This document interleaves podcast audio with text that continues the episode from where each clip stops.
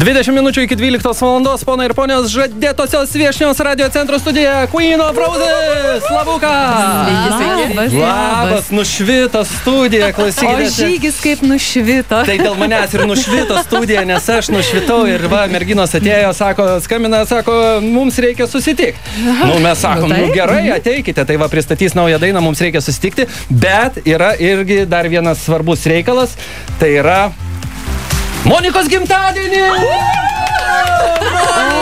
Su gimimo diena, su gimimo diena, su gimimo, su gimimo, su gimimo diena. O tokia proga, kiek Jums labai ačiū. Wow. Klausykit, nu ta daina kažkur girdėta, ar čia ne šitą norėjot pristatinėti? Labai panašiai. Tikiu- Tikimės taps tokio maždaug tokio paties lygio žin, žinomumo. Populiarumo, bus, ne? taip, taip. Nu gerai, o jeigu rimtai, kas čia per daina, mums reikia susitikti, jau susitikome, tai jau dabar ir pasakokite. Bet čia ne tik baliukų proga, čia tas pavadinimas toksai, nes ne tik per gimtadienius. Gal net labiau tokia rimtesniem tikslams skirta daina. Taip, Tai- Čia nu rimtesniems. kaip kam netgi, gal kažkas va į baliuką pakvies susitikti, o, kiti, o susitikt. kiti pakvies e, trupučiuką reikalus praspręst.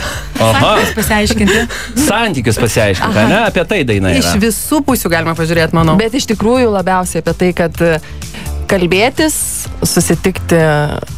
Taip, nu svarbiausia Taip, kalbėtis gyvenime, tai e, labai tikimės, kad šita daina įkvėps tai ir padaryti. Ir kartais, Taip. kai uh, ne visai gali išdrysti žodžiu pasakyti, kad, nu, susitikim, uh Mhm. -huh. susitikim, nemanai, kad laikas mums pasikalbėti, tai gali nusiųsti šitą dainą uh -huh.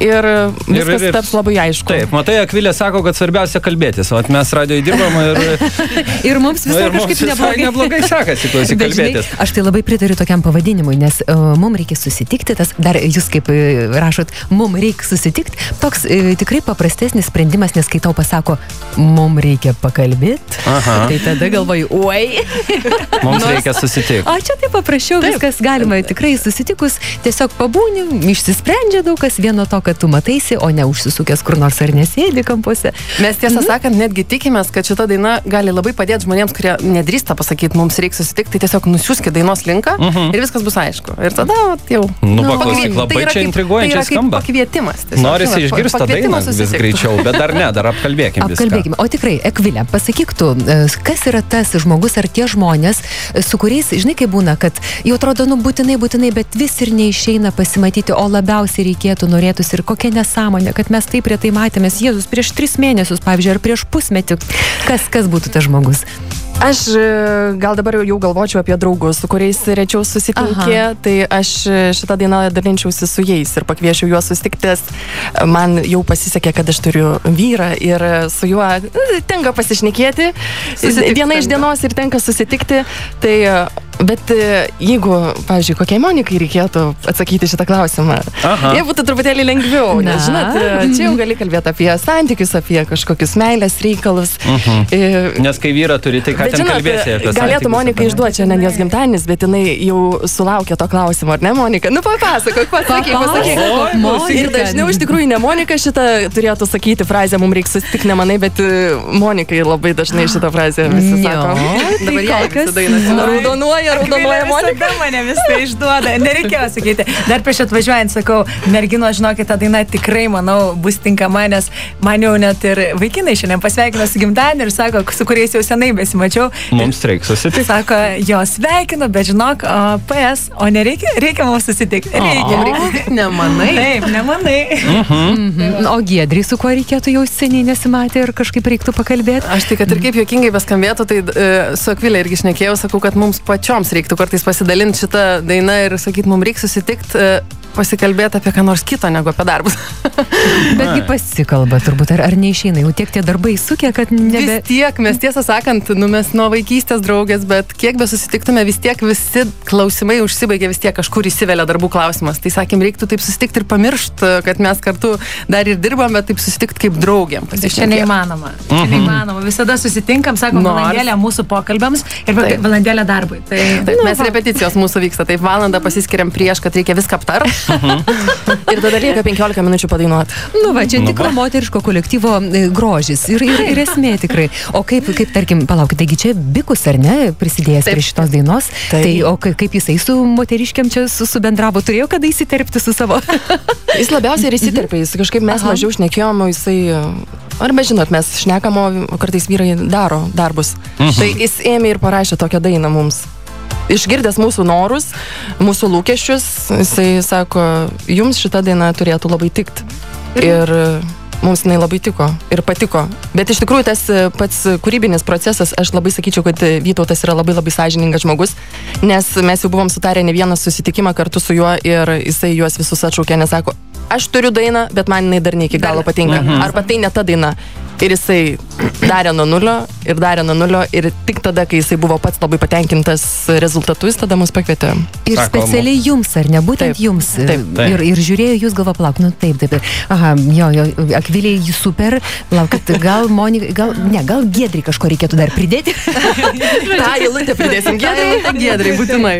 nu, fainai, ir tas toks skambesys dabar nužiūri madingas, nu tikrai ta O muzika. tu jau girdėjai? Tai, aišku, aš net mačiau videoklipą. Mums reikia susitikti. Pažiūrėk, tu nematei šito O videoklipo. Jėzau, nemačiau dar.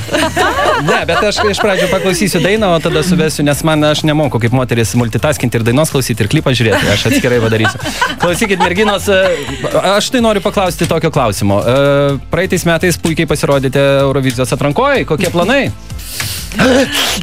Užkliu, užklupau, ne? Mums reikia tyla. Mes kaip tik neseniai sakėm, kad bandėm kalbėtis apie tai, bet tiesiog sakėm, pasileidžiam dainą ir tada galvosime apie visus at- ateinančius e, planus. planus. Ir Gal atsakymas jau šį kartą būtų toks, e, jeigu turėsim labai gerą dainą, labai gerą dainą, Mhm. tai tada eisim. Nu, kad jau nebepasipokštavo. Jeigu kas turi gerą dainą, tokią Tai eikis. Siūskit. geresnę už šitą Eikit. mūsų naujai pristatomą, nes jau su šitą nebegalėsim įeiti į Euroviziją. Taip. Tai tada- Skambėjo, ne? Taip. Mhm. Aš manau, jau Vytautas Bikus galvoja, palauk, gerai man čia einasi su tom merginom ir žiūrėk, viskas čia gerai, tai gal, žodžiu, tai, nu labai linkim, nes, nu smagu jūs žiūrėti, tegu būna. smagu ne tik pačio. žiūrėt, smagu nu, taip, klausyt, ir klausyti, ir klausyt, ir šokti kartu, ir žiūrėt, taip. linksmintis. Tai, bet smagiausia, kad, e, žinai, e, gražių žmonių tai čia daug pasaulyje, ar ne, bet talentingų ir gerai dainuojančių ir gyvai sugebančių gerai padainuoti, na, ne visada pasitaiko daug. Tai dėl to mes labai džiaugiamės, kad dabar mergaitės mums padainuos čia gyvai, mikrofonai tie patys, viskas e, gyvoj studijoje, viskas bus nufilmuota. Taip. Žygis tik Dokumentuota. tai pagros, o merginos padainuos. Tai jeigu pasiruošus. Jeigu pasiruošę, Livija, kad ir kaip tu to nemėgtum, bet atiduok savo mikrofoną merginoms. Merginoms, merginos čia ruošiasi, va, atsistoja, viskas čia dabar tai bus judesiuko. Bus judesiuko. Ar jūs esat pasiruošusi? Pasiruošus. Gerai, tai darom taip, aš atsijungiu ir let's go. Yeah! Wow, wow, mums reikia susitikti, klausykite, dažniau mums reikia susitikti, panašu, kad merginos nuostabiai išnori. Oi, Livija nori labai, būti labai. šitos grupės nare, iš karto Taip, aš atsistojo šalia. žinai. Taip, žinokit, būtų labai smagu, bet, nu, Tamsta mokytojas sėskit. Gerai. Nu labai, labai smagu. Labai. Nu, žinokit, čia užkūrėt vakarėlį. O, Žygimantas jau sėdėdamas Aš šoko, aš ir jisai- supratau, kad ir būgnais moku, ir gitarą moku, ir viską moku aš. Nu, puikiai, puikiai. Nu, tai sveikinam labai, labai. Ačiū linkim labai. Dainai diskotekų, vakarėlių. Nu, hitas, taip- hitas. Tegul skamba, Tegul skamba stotose. hitas. Mačiau jau moky, tai va. Aš, nu tai Va. kaip čia mums reikia susitikti, kas bebūtų, mums reikia, ne, ne, ne, taip, ne? Panašiai dar porą Labai kartų gerai. išgirsti ir žodžius ir Oi, mokėsit. Labai, labai gerai. Nu tai, žodžiu, merginos, labai smagu, dainuokit, šokit, džiuginkit mus toliau, nes, nu, kažkaip fainai, va čia patinka visiems, va. Žiūrėkit, žygis šviečia visas. Tai... Ne, ne, čia kremas naujas. Labai smagu, tai ką, merginos, ačiū, laukiame dažniau e, ir tau gražaus gimtadienio, gražios Ačiū. dienos, gražaus Ačiū, ačiū. vakaro ir gražių metų, o jums e, tik gražių metų. Ačiū Jums labai. Iki pasimatymų Ačiū, visiems. Ačiū karalienės, iki. Ate, ir mūsų klausytojams sakom iki rytojaus 9 val. kaip visada, čia kaip čia Lyvė ir Žygis gražaus trečiadienio. Ate. Iki.